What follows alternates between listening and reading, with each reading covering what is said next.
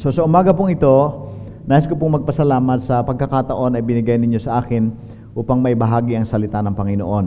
Ito po ay special para sa akin ah, sapagkat ah, si Pastor Derek, kaming dalawa ay madalas na ah, malapit po ang puso ko kay Pastor Derek eh. Ah, dahil sa kanyang passion sa ah, gospel at sa salita ng Diyos at ang kanyang passion to share uh, and to train more workers for the Lord ay pareho kami. Ah, kaya ako'y nagpapasalamat sa buhay ni Pastor Derek na ginagamit ng Panginoon effectively, hindi lamang sa iglesyang ito, kundi sa ibang mga iglesia pa, ah, sa buhay ng maraming mga manggagawa sa iglesia ng Panginoon. Hayaan niyo pong magtanong ako ng isang tanong bago ako magsimula o sa panimula ng aking message. Busy-busy tayo, marami tayong kabalahan, marami tayong pinagsisikapan, pinagtatrabahuan, pero pag pinagsama-sama natin ang mga hangarin natin sa buhay, ang isa sa mga pinakapangunahing tanong talaga ay, what is life all about? Tungkol saan ang buhay? Bakit ka gumigising sa bawat araw na merong mga schedules? Ano ang purpose mo? Para sa lahat itong bagay na ito, yung ginagawa natin. Um, maraming sagot dyan na karaniwan na naririnig natin sa iba't ibang tao. Maaaring ang sagot dyan ay for pleasure, nagtatrabaho ka para mag-enjoy ka naman sa buhay. Or po pwedeng gusto mong makilala, popularity o kaya'y riches. Ah, sino ba naman ang ayaw yumaman? Lahat nangangarap ng kaunlaran, economically or financially. Achievements. Marahil kapag marami kang na-accomplish, marami kang nagawa, marami kang naabot sa mundong ito, then maybe that is what life is all about. Power or prestige. Kapag wala ka na, meron kang legacy na iwan, merong pagkakakilanlan pa din kahit matagal ka nang nawala sa mundong ito pero hindi naman talaga totoo yun dahil ah, nakakalimutan din tayo kahit paano ang ginawa natin. Relationship siguro, family. So if you love your family, you develop good relationship, that's one way of living your life. Maybe that's isa yan sa pinakamahalaga. Pero yan na ba ang kahulugan talaga ng buhay? Or maybe education, if you become more and more wise, then maybe that will give you a sense of purpose and meaning in life. So, tungkol saan ang mga bagay na yan? So, umaga pong ito, isang statement ng teacher, ng mga ngaral sa Ecclesiastes, ang binitawan niya na medyo depressing. Ang sabi niya sa Ecclesiastes chapter 1 verse 2, ang opening pa lamang, sabi ng teacher sa Ecclesiastes, if you have your Bibles, pwede niyo pong buksan ang inyong mga Bibles. I'll be preaching from Ecclesiastes chapter 3. Uh, pero nais kong tingnan natin ang buong Ecclesiastes, not, hindi talaga buong Ecclesiastes, kundi mm, considering the whole context of uh, chapter 3 and of the book of Ecclesiastes. Ang sabi ng teacher, verse 2 pa lamang, matapos i-introduce yung teacher o yung preacher, ang sabi niya, meaningless, meaningless, says the teacher, utterly meaningless. Everything is meaningless. Verse 14, I have seen all the things that are done under the sun, all of them are meaningless, a chasing after the wind. Nakita ko ang lahat ng bagay sa ilalim ng uh, araw, ang lahat ay walang kabuluhan. Everything is meaningless. Ang translation ng ibang Bible dyan ay vanity or walang kwenta, walang kabuluhan. Um, ang original na salita dyan ay hevel na hindi talaga nangangahulugan ng walang kwenta o walang kabuluhan ang buhay. Yan ay isang paghahalintulad, salip ito po ay isang paghahalintulad ng buhay at sa lahat ng pangyayari uh, sa isang vapor or smoke isa-isang usok. At ang buhay ay parang vapor, parang usok. Ito ay nariyan, pero maya-maya wala na. Ganyan ang buhay. Nariyan ang kakilala mo, nariyan ang mahal mo sa buhay, inaasahan mong nariyan lang siya lagi, tuwing gigising ka nariyan siya, pero one day you will wake up and He's not there anymore. Ganyan ang buhay. Nariyan tayo, parang usok, mabilis lang, hindi natin inaasahan, nakikita kong napakalaki ng usok pero maya-maya wala na. So, yan ang isang uh, posibleng pag-intindi sa salitang hevel or meaningless or vanity. Life is fleeting. Masyadong mabilis. Nariyan at maya-maya nawawala. Or ito ay mga hulugan din ng um, paghahalintulad sa buhay na unpredictable. Ah, di ba kapag nakakita kayo ng smoke o ng usok, nakikita nyo na ngayon it's taking shape of pabilog siya, maya-maya nag-iiba shape niya, maya-maya hindi mo masahan kung ano na naman ang itsura niya, at na, sa napakabilis na pangyayari, it's taking many different shapes. Hindi mo ma-predict kung ano ang magiging itsura niya at ganyan ang buhay. Pag binasa mo ang Book of Ecclesias- Ecclesiastes, you will realize na unpredictable ang mga pangyayari. Hindi mo inaasahan na ito ang mangyayari ngayon. In fact, um, sino sa inyo naniniwala sa malas? Meron ba? Pastor, hindi niyo tinuturo ang malas dito? Huwag kayong maniniwala sa malas. Kasi, oh, huwag kayong maniniwala sa swerte. Kasi mamalasing kayo. Pero sa translation ng Tagalog, ginamit yung word na malas, no? At simple, hindi talaga yung malas na parang walang Diyos at lahat ng bagay ay random at unpredictable na parang walang may control ang lahat ng, baba, ng bagay at lahat na lang ay nangyayari kung ano man ang mangyayari. Hindi ganong konsepto, kundi ay sinasabi lang dyan na ang buhay ng tao ay hindi mo maintindihan. At isa pa yan sa paghalimbawa, nakahulugan ng salitang heaven na you cannot really fully grasp what life um, what life is, kung anong ibig sabihin ng buhay.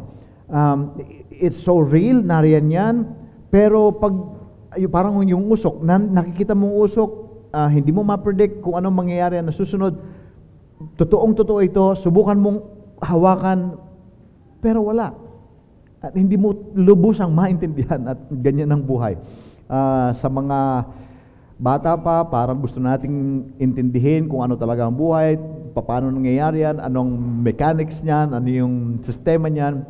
Gusto nating kontrolin ang lahat ng pangyari, pero habang nagkakaedad tayo, we realize, ah, mahirap talagang intindihin ang buhay. At just like an old man, yung teacher ay nagsasalita na parang nagre-reflect.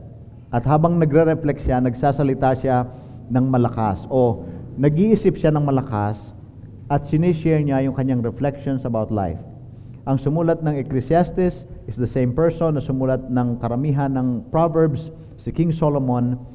And eh, sa Book of Solomon, as sa, sa, sa Proverbs, you, nakikita mo na kapag ka ganito ang ginawa mo, then ito ang mangyayari, dapat ganito ang buhay mo, dapat hindi ganyan. If you are doing what is right, then you're wise. If you're doing uh, what is wrong, then you're a fool. So para bang lahat ay predictable, dapat ganito, dapat ganyan. Pero pagdating niya sa Ecclesiastes, probably he uh, wrote this Ecclesiastes or was collected by somebody else for him at nasulat ito ng parang reflection ng isang medyo may edad na. At naranasan niya ang halos lahat ng bagay sa mundong ito. At ang kanyang reflection ay hindi laging ganyan. Um, ang paligsahan ay hindi laging malakas ang nananalo. Ang matalino, lamang sa mahirap, pero pareho din silang mamamatay. At lahat makakalimutan. Walang anumang ginawa sa mundo ang mananatili. Walang epekto ang buhay ng tao at lahat ng kanyang activities sa mundong ito sapagkat ang lahat ng bagay cannot really be understood. They are heaven. Life is hard to fully grasp. Now, um, sa konteksto niyan, sinabi ang chapter 3. There is time for everything. God makes everything beautiful in His time. So verse 11. Samahan niyo po ako at basahin natin.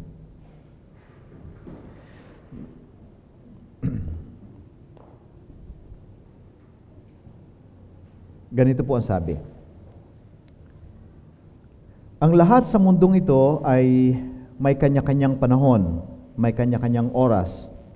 Ang panahon ng pagsilang at panahon ng pagkamatay. Anong gusto natin doon? Panahon ng pagsilang, what do we do? We celebrate. Pero meron ding panahon ng pagkamatay. We mourn. Gusto natin ng pagsilang, pinagdiriwang natin, Ayaw natin ng pagkamatay, pero pinagdadaanan natin. Ang panahon ng pagtatanim, mahirap yon. At ang panahon ng pagbubunot ng tanim, marahil harvest.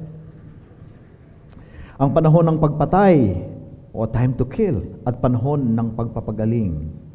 Ang panahon ng paggiba at panahon ng pagtatayo. Ang panahon ng pagluha at panahon ng pagtawa. Gusto natin yung panahon ng pagtawa at ayaw natin ang panahon ng pagluha. Pero bawat isa sa kanila ay may panahon. Ang panahon ng pagluluksa at panahon ng pagdiriwang. Ang panahon ng pagkakalat ng mga bato at panahon ng pagtitipon sa mga ito. Ang panahon ng pagyayakap at panahon ng paglalayo.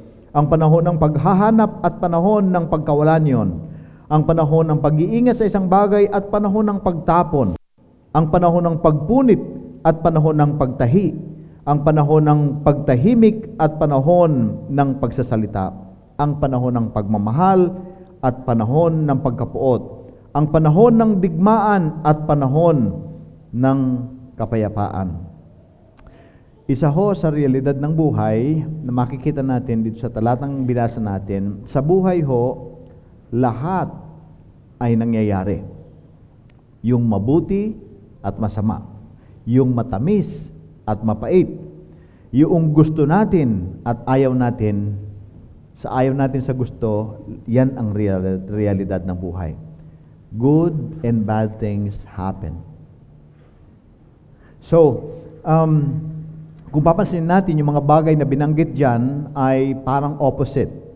Actually, yan ay isang paraan ng pagsasalita na isang figure of speech kung saan um, yung dalawang magka-opposite ay sinasabi at pagkatapos, hindi lamang nangangahulog yan, halimbawa yung panahon ng pagsilang at panahon ng pagkamatay, kundi Tumutukoy din yan sa lahat ng nangyayari in between uh, birth and death. Ibig sabihin, sa lahat ng pangyayari sa buhay ng tao, merong panahon sa lahat ng bagay na yan. Kasama yan sa nangyayari sa buhay kapag ikaw ay pinanganak at bago ka mamatay. So, merong panahon sa lahat ng bagay.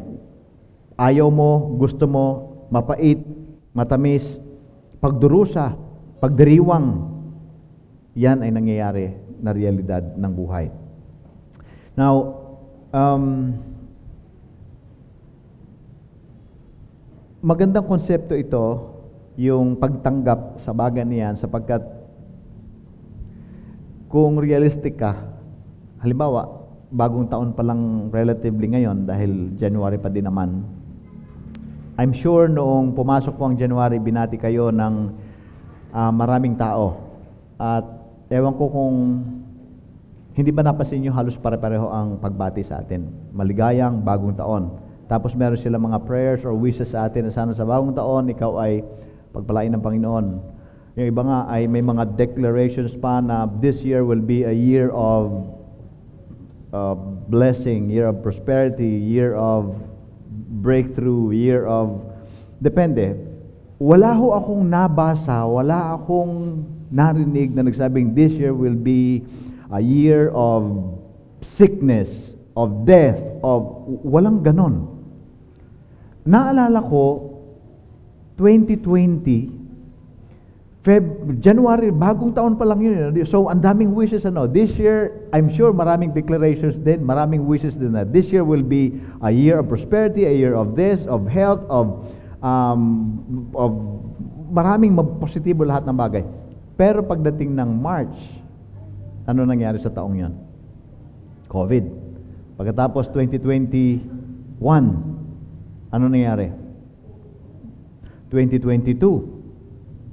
2023, lahat positibo. Question.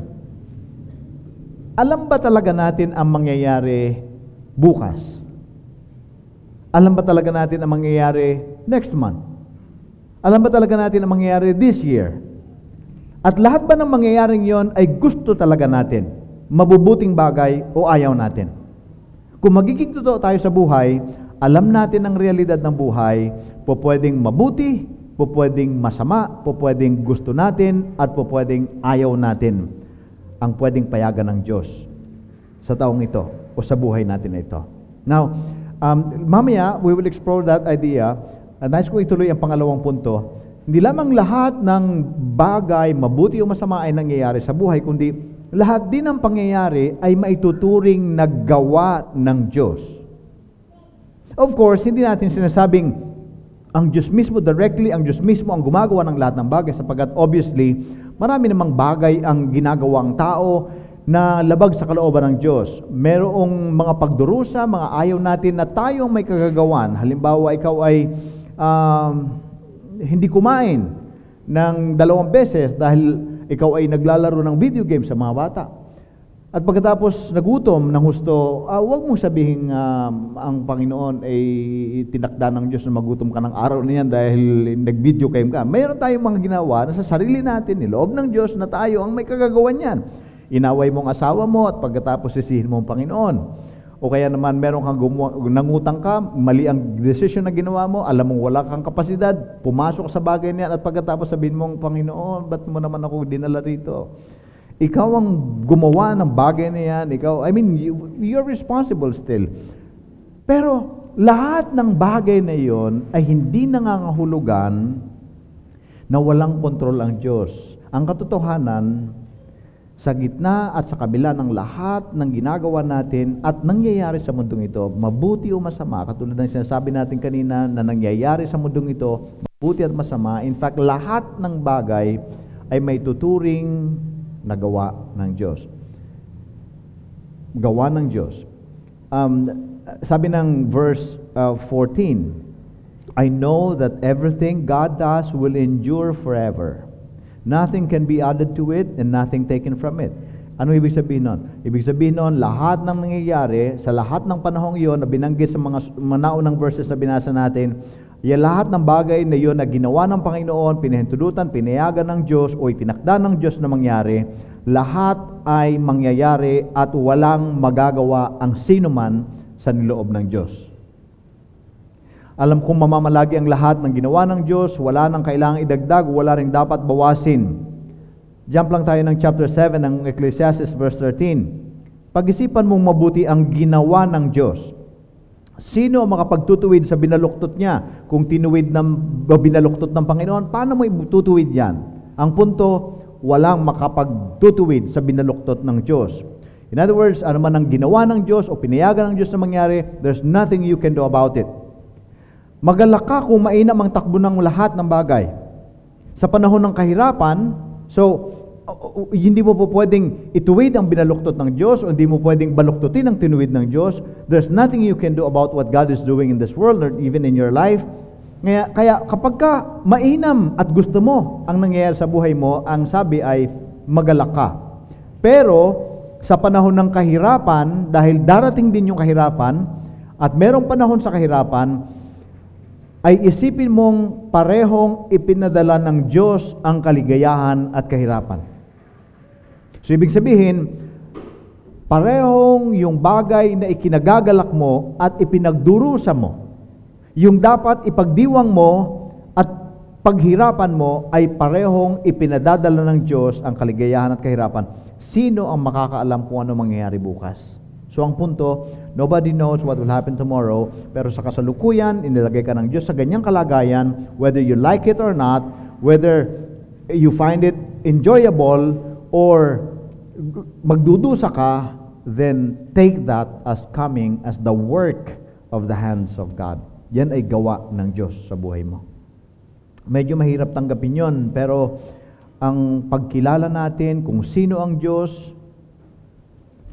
kung kilala natin ang Diyos na makapangyarihan at marunong at higit na mabuti kaysa sa atin, natatanggap natin yung ganyang um, turo ng salita ng Panginoon. Ang mga pangyayari sa buhay sa mundong ito ay hindi random events by chance, kundi may tuturing na gawa ng Diyos. Um, lilinawin ko lang din na when you say that, hindi natin sinasabing yung lahat ng kasamaan at pagkakasala, even wickedness, ay gawa ng Diyos directly. But I think we have a very good example. Halimbawa, uh, isa sa mga pinaka-popular na example sa, sa usaping ito ay yung buhay ni Joseph, halimbawa. Tama po ba na ang mga magulang ay may paboritong anak. Tama, mali? Mali. Sabi ko sa anak ko lagi, alam mo anak, sa lalaki doon sa aking panganay, you are my favorite son. Sabi ko naman doon sa pangalawa, you are my favorite daughter. Kasi dalawa lang sila, isang lalaki, isang babae. At sinasabi ko sa kanila, kung papaano ko mahal yung kapatid mo, ganun din kita kamahal. Parehong pareho kayo. At biniro ko one time. Sabi ko, don't tell your sister, but I love you more than I love her. Hindi niya matanggap. Nagulat ako, siya mismo ayaw na mas mahal ko siya kaysa sa kapatid niya. Sinubukan ko din ng maliit. 8 years old, 11 at 8. Don't tell kuya, but do you know, I love you more than I love him. Yung reaction niya, ayaw niya. So mali ang merong favoritism. Ang Bible mismo hindi nagsasabing, ay nagsasabi, halimbawa si James, um, ayaw ng Diyos may favoritism. Pero si Joseph, tama po ba na kinainggitan siya dahil paborito siya ng kanyang tatay, ng kanyang mga kapatid? Tama bang mainggit? At inihulog niya siya sa balon. Tama ba yun na ihulog ang kanyang kapatid sa balon? Tama bang ibenta siya? Plan B. Ibenta na lang natin, kikita pa tayo, at hindi natin pinatay ang kapatid natin. Tama bang ibenta ang kapatid? What's next?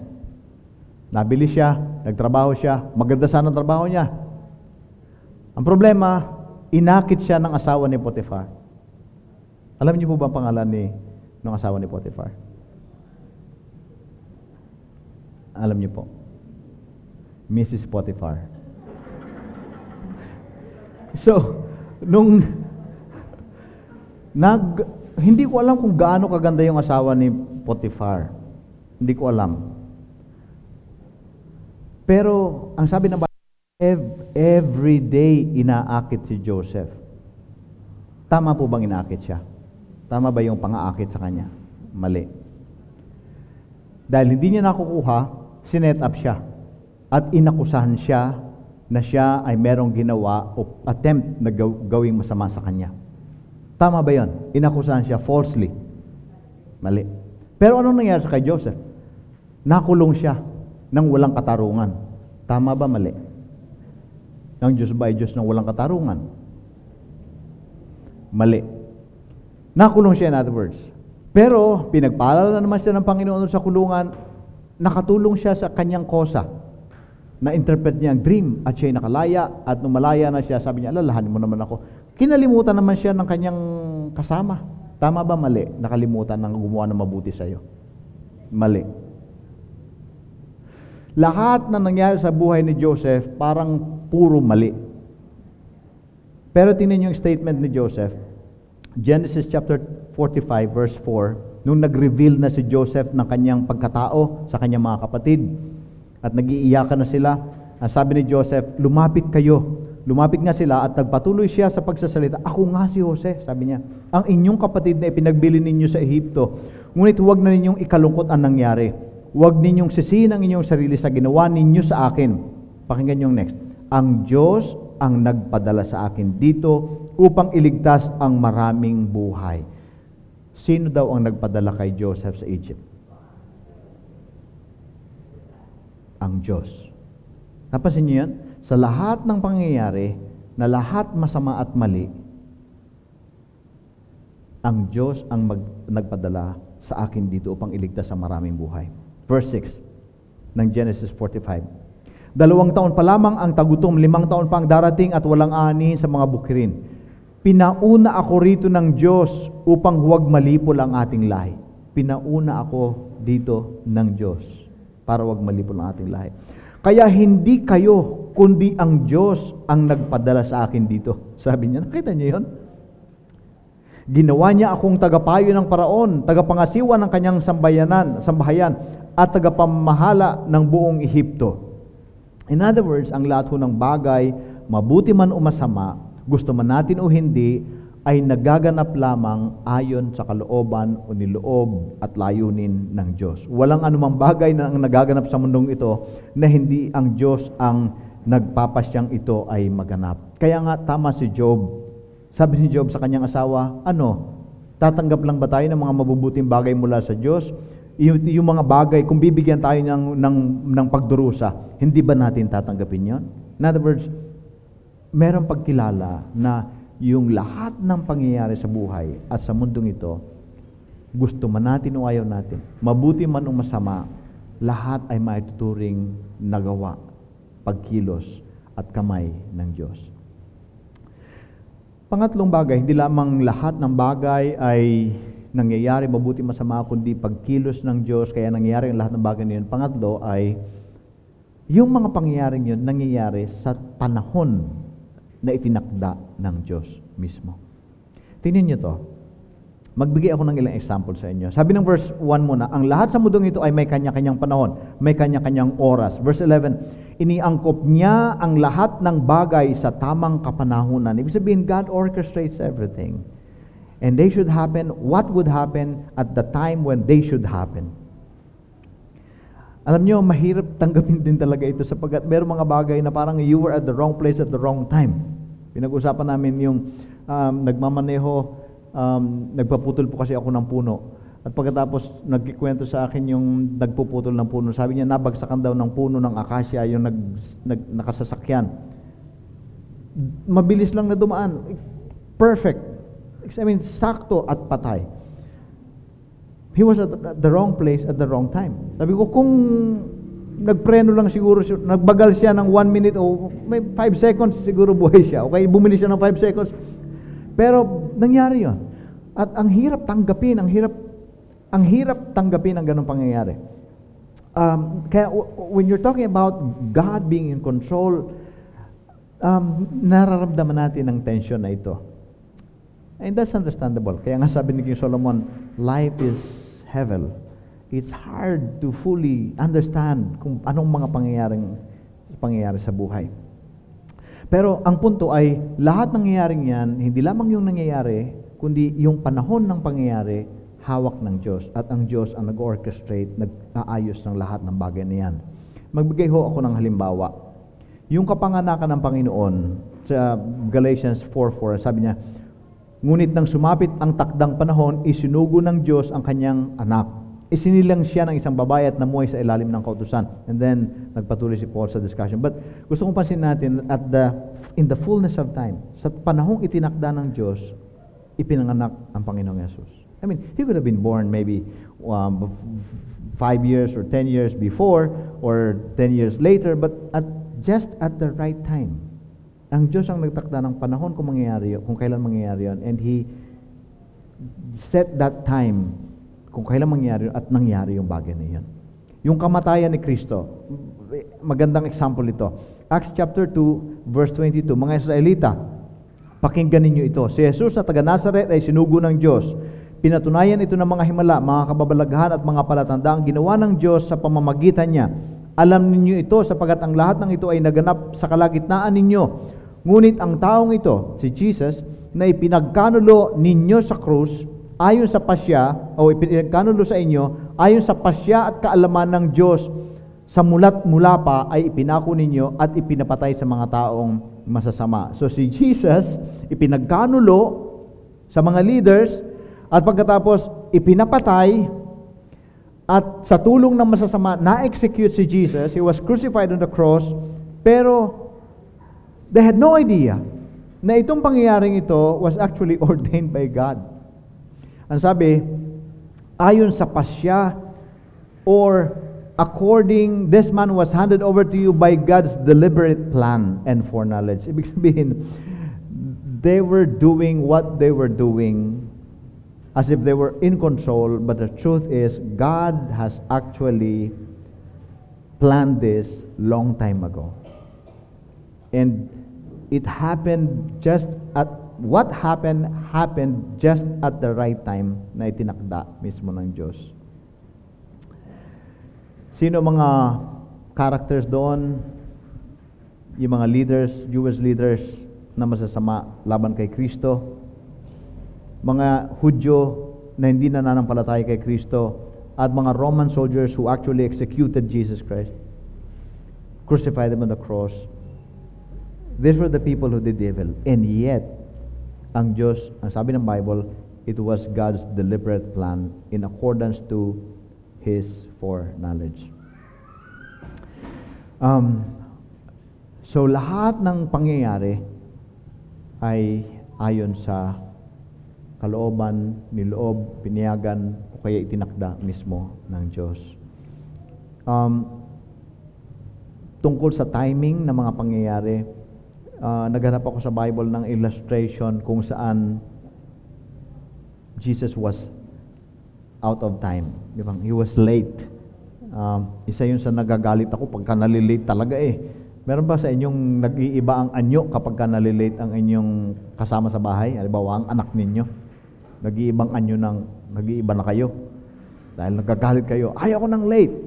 Yung mga nanay, pagka pumunta sa church, kung may lalakad, may kausap, tapos nalilate, no? Inisip ko, meron bang panahon na si Jesus was had an appointment pero he, he came late. Ako ho, bilang pastor, kapag ka mayroong naghihintay sa akin at pagkatapos dumating ako ng late, kahit 5 minutes, nawawalan ako ng mukha. Parang wala akong mukha, parang ayokong humarap. Parang, halimbawa, birthday, sino mag-opening prayer? Sinong gusto mag-opening prayer? Anybody can pray. Pero sinong gustong preferred nila mag-opening prayer bago kumain? Si pastor. Eh kung late ka, lahat sa'yo nakatingin. Ang pagtingin sa'yo, chicken, spaghetti. Hindi sila makapagsimula dahil wala pa si pastor. So, si pastor pa kailangan magsimula. So, pero inisip ko, uh, meron bang panahon na si Jesus? Meron ho. Naalala nyo, si Jesus was ministering. May lumapit sa kanya, nagsabi ng message, Lazarus was sick. May sakit si Lazarus. Eh si Lazarus, kasama si Mary and Martha, mga mahal na mahal ng Panginoon at kaibigan niya talagang personal, si Martha, Mary, and Lazarus. Pero sabi ng Bible, sa John 11, nang, ang sabi niya, um, Panginoon, ang sabi sa kanya, ang minamahal ninyong kaibigan ay may sakit. Nang marinig ito ni Jesus, sinabi niya, hindi niya ikamamatay ang sakit na ito. Nangyari iyon upang maparangalan ng Diyos at sa pamamagitan nito ay maparangalan ang anak ng Diyos.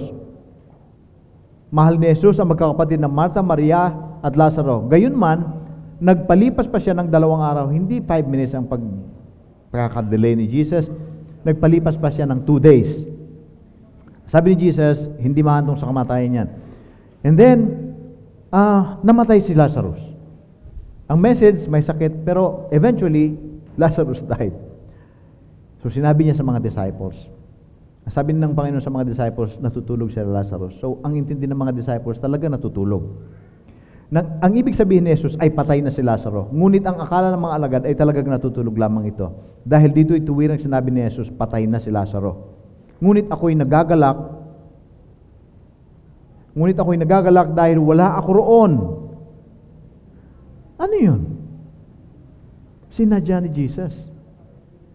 Meron siyang timing yung nangyayari, alam ng Panginoon na nangyayari, alam niya kung kailan nangyayari, pero meron siyang panahon. Ang sabi niya, patay na si Lazaro, ngunit nagagalak ako dahil wala ako roon upang kayo'y sumampalataya sa akin. Sabi niya, tayo na, punta na tayo. And di pumunta sila. Verse 20, Nang mabalitaan ni Marta na dumarating si Jesus, sinalubong niya, uh, niya ito, ngunit si Maria na may naiwan sa bahay. Sinabi ni Marta, Panginoon, kung kayo po ay narito, buhay pa saan ang kapatid ko? Kung narito po sana kayo. Pero wala kayo. At ngayon lang kayo dumating.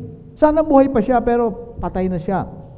Sabi ni Jesus, nagkaroon sila ng conversation and then nakita ni Jesus, they were crying, they were grieving over Lazarus. And then, verse 38, muling nabagbag ang kalooban ni Jesus pagdating sa libingan, sapagkat pumunta sila sa libingan. Uh, ang pinaglibingan kay Lazaro ay isang yungib na natatakpan ng malaking bato. Alisin niyo ang bato, utos ni Jesus. Pakinggan niyo. Sumagot si Martha, Panginoon, nangangamoy na po siya ngayon. Apat na araw na po siyang patay. What was he doing? Anong ginagawa ni Jesus? Four days ng patay. Pinabalik, kailan narinig ni Jesus na may problema ang health ni Lazarus? Kailan siya may sakit?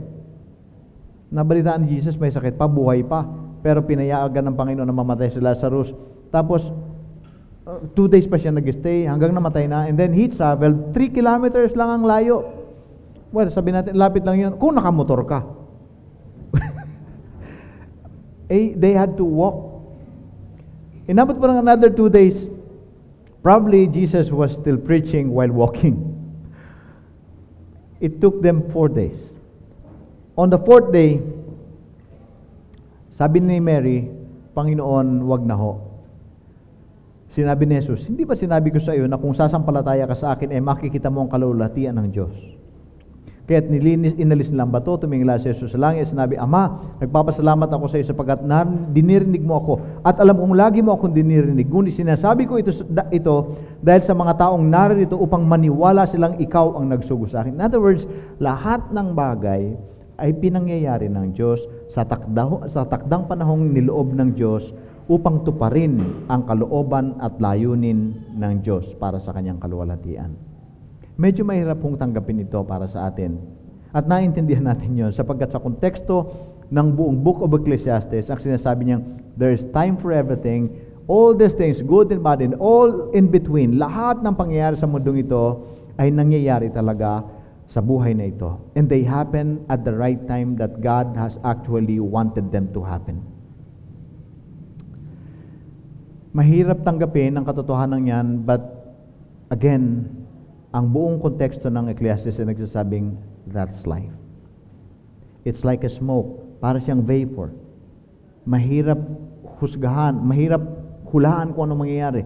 Napakabilis ng pangyayari at hindi mo alam kung anong magsusunod na pangyayari hindi mo mahulaan and then hindi mo talaga maintindihan. Pero ito ang katotohanan, itong katotohanan. Ito ang realidad ng buhay. It may be hard to understand, but that's the truth. So, anong mga implications niyan?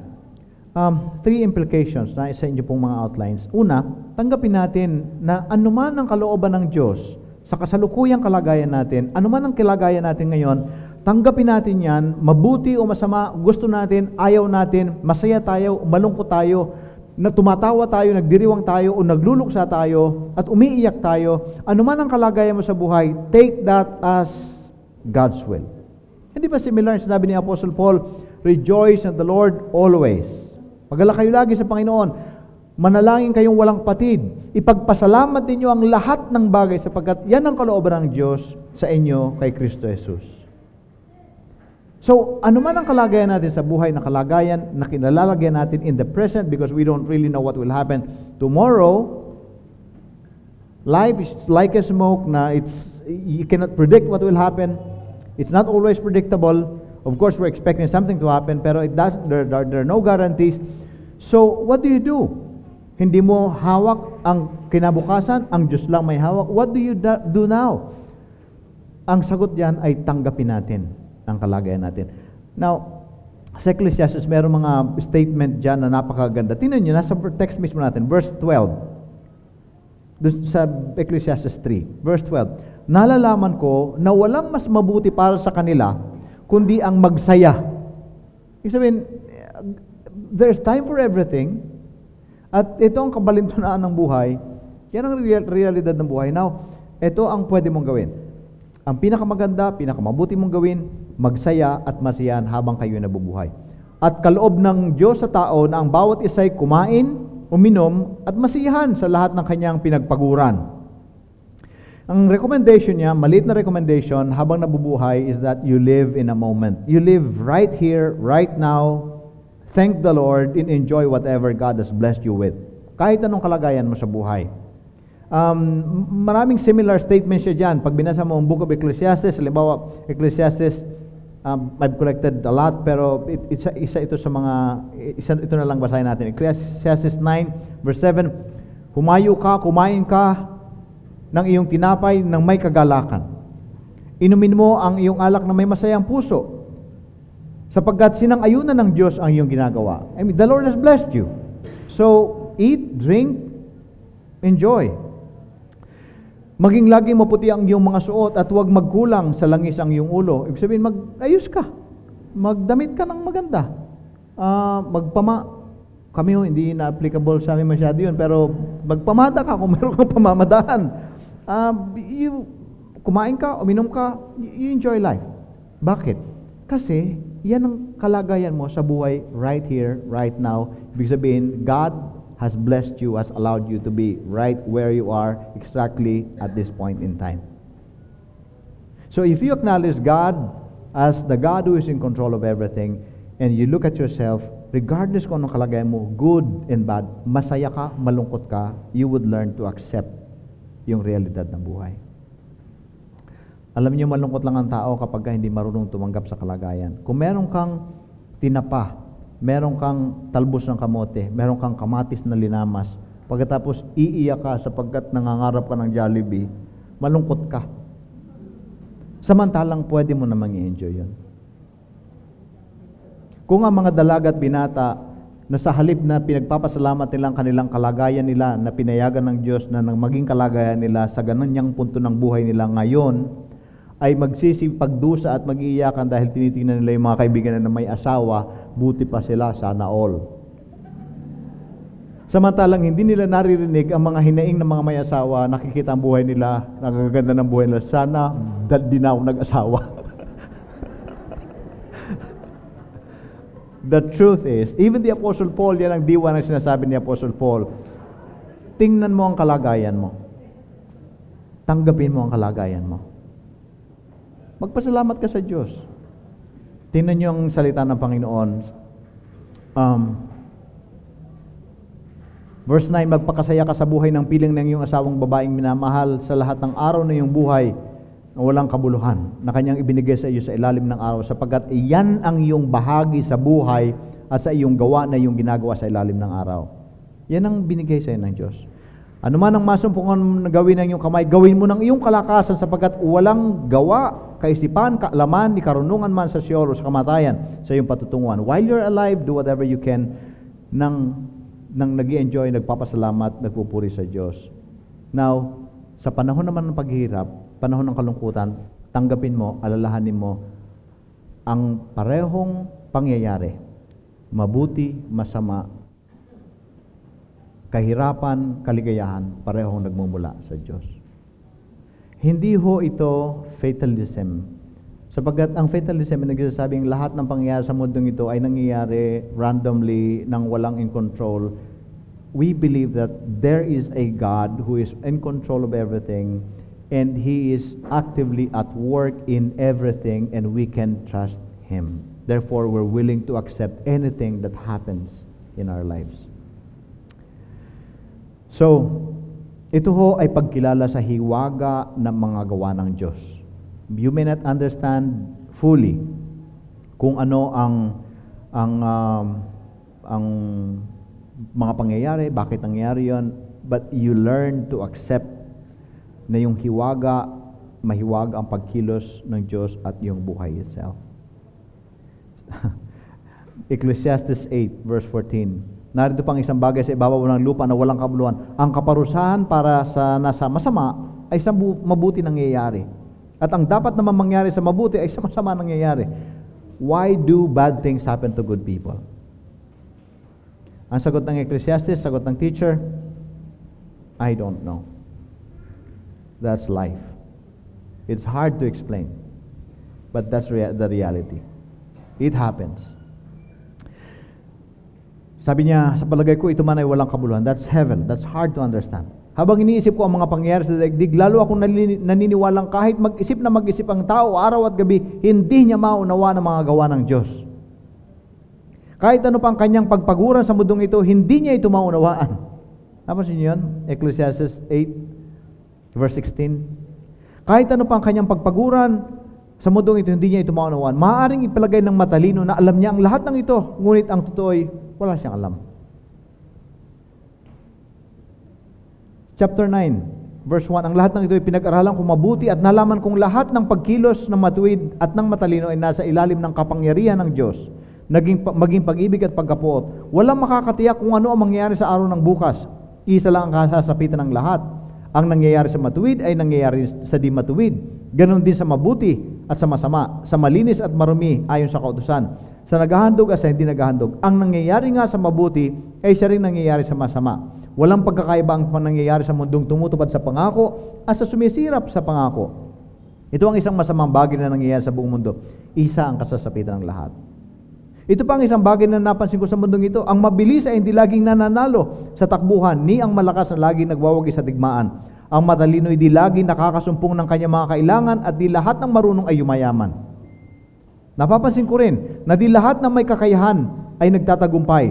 Lahat ay di dinaratnan ng lahat ay dinaratnan ng malas or yung yung bad things that happen in life. Hindi alam ng tao kung kailan ang kanyang takdang oras.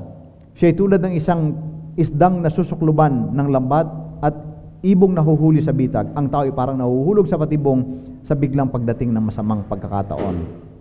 So, um, it's an acknowledgement of that the, ha- the hand of God is at work.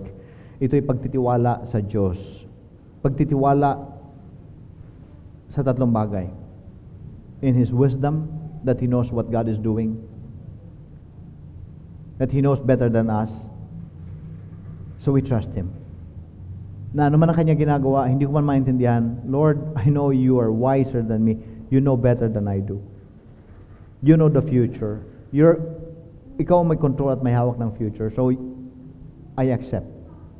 Ito'y pagtitiwala hindi lamang sa wisdom ng Panginoon, pagtitiwala din sa kapangyarihan ng Diyos, sa kanyang sovereignty. Na ibig sabihin, God is God, siyang Diyos, siyang nakakagawa at may kapangyarihan gawin ang anumang bagay nang hindi siya accountable sa akin. Hindi ko siya po pwedeng tanungin, Panginoon, bakit mo naman pinayagan ito? Lord, bakit nagkasakit ang anak ko? Bakit na lang ang anak no? Ba't na lang ang anak ni ano? Pwede ba yon? Di mo pwedeng ituro yon. Naalala ko nung isang pinaka-paborito kong counselor. Pag ako may problema, lumalapit ako sa kanya. Kalahin mo nga pakabata, ang heart attack namatay. Nung namatay siya, gusto ko sabihin, Panginoon, ba't naman si Sir George Pang namatay? Sana si ganito na lang. I cannot tell God what to do. Hindi ko sila pwedeng ituro. God is sovereign. He can do anything He wants. Siyang manlilikha, hindi ako. Ako ay nilikha ng Panginoon. Siya ang Panginoon, siya ang nasusunod. He, he is the Master. So we trust Him. At kinikilala natin na siya ang may kapangyarihan. At siguro, dapat lang tayo magtiwala that hindi lamang tayo nagtitiwala na siya matalino, siya makapangyarihan, kundi nagtitiwala tayo na siya ay mabuti. Alam nyo, uh, it may sound masyadong uh, man-centered, pero uh, think about this. Ang sabi ng Bible, ang lahat ng pagkaama ay nagmumula sa Diyos nating Ama. Ako ho ay Ama. Itong masasabi ko sa inyo at sa mga magulang na narito, ni minsan hindi kayo nagplano ng masama o ikasasama ng anak ninyo. Hindi nyo ginagawa ng lahat ng gusto niya. Pinaparusahan nyo sila. Pinapagawa nyo sila ng mabibigat na bagay. Pinag-aaral nyo sila. Umiiyak sila. Nagdurusa sila sa mga kamay ninyo. Pero ni minsan hindi nyo inisip na gawa ng masama o nagplano ng anumang bagay na ikisasama ng anak ninyo. Why? Because you love them. We may not be able to understand what God is doing. Pupwedeng hindi natin maintindihan at hindi natin gusto, nagdurusa, umiiyak tayo. Pero we can be assured that God loves us. He is our Father in heaven and He cares for us. At tandaan natin, to those who love God, to those whom God has chosen, has called, justified, all these things, lahat ng ginagawa ng Panginoon. In fact, you can say, lahat ng kalooban at plano ng Panginoon, God is at work in everything, and you have an assurance that whatever He does, it will be for your good. Hindi ka mapapahamak at hindi ka ipapahamak ng ating Ama sa langit. That we can be assured of. God is wise, God is sovereign, and God is good. So, there is time for everything, good and bad, they happen. And what do we do? Sinasabi natin, okay, tanggap ko lahat, kahit anong mangyari, kahit anong ginawa ng Panginoon. Kauli-ulihan, sa verse 15 uh, and 17 ay siguro isa sa mga tugon natin ay ang paghanda, paghahanda natin sa pagharap natin sa Panginoon. Sapagkat merong panahon sa lahat ng bagay. And then may discussion siya na um, merong panahon sa lahat ng bagay Sa lahat ng pangyayari, merong itinakda ang Diyos. Ngayon naghahanap tayo ng katarungan, hindi natin makita ang katarungan. Pero merong panahon para sa katarungan. Merong panahon ng pagsusulit sa harapan ng Diyos. Tingnan niyo yung verse 16 sa text natin. Nakita ko rin sa mundong ito na ang katarungan at pagiging matuwid ay nababahiran pa rin ng kasamaan. Sa kaloob-loob ko'y, ito sabi niya, hahatulan ng Diyos ang masama at ang mabuti pagkat may itinakdang panahon, may itinakda siyang panahon para sa lahat ng bagay. There's time for everything, lahat ng pangyayari. Pero meron ding panahon ng pagsusulit sa Diyos. At kinakailangan nating paghandaan yan. In fact, yung, yung sinabi niya yan ay sinabi niya, yan actually ang last, pinakahuling conclusion ng teacher or ng nag-collect ng sayings of the teacher. Ito ang wakas ng lahat ng bagay. Lahat ay narinig, matakot ka sa Diyos, at sundin ang kanyang utos sapagkat ito ang buong katungkulan ng tao. Verse 14, sapagkat dadali ng Diyos ang bawat gawa sa paghuhukom. O lahat ng bagay ay ipagsusulit natin sa Diyos, pati ang bawat lihim na bagay, maging ito'y mabuti o masama. So sa lahat ng bagay, sa lahat ng may kinalaman at may kaugnayan tayo, we will stand before God and there will be a time for judgment. So, ang tugon sa katotohanan na ang Diyos ho ay may hawak ng lahat ng bagay, nangyayari ang mga bagay sapagkat niloob ng Diyos at ginagawa ng Diyos ang lahat ng bagay na iyon sa takdang panahong itinakda niya. At dahil sa katotohanan yan, we trust Him, we accept, we enjoy when we find our situation enjoyable. We accept and mourn kapag ka napansin natin na ang kalagayan natin na hindi natin masyadong gusto. And yet we trust the Lord because He is wise, He is sovereign, and He is good, and He knows what He's doing. And therefore, um, sa lahat ng ito, we also prepare for that final day when God has set a time for accounting. Magsusulit tayo sa lahat ng bagay at harap tayo sa hukuman ng Panginoon. And alam niyo sa puntong ito, let me just end with this. Kung tatapusin natin ang Ecclesiastes sa puntong ito, ayos na. Pero I cannot help but when you think of the judgment and the justice of God, maganda yon. Pero ayaw natin. Because the truth is, we cannot really stand before a holy and just God and wish for justice. Mahirap yon. Pero nagpapasalamat tayo, ang buong katungkulan ng tao ay matakot sa Diyos at sundin ang kanyang kalooban at alam nating lahat hindi natin nagawa yan. Nagpapasalamat tayo sa Diyos sapagkat nalaman natin that God has solved this problem by sending His one and only Son, Jesus Christ. He died on the cross, paid the penalty of our sins. Now we believe in Him and we will receive forgiveness. We were justified. Now He's working in us, sanctifying us, preparing us for that day. Dahil sabi ng Bible, darating ang panahon, haharap tayo sa hukuman ng Panginoon. Walang batik, walang kapintasan. Isang malinis, pure bride of Christ. And we thank the Lord for that.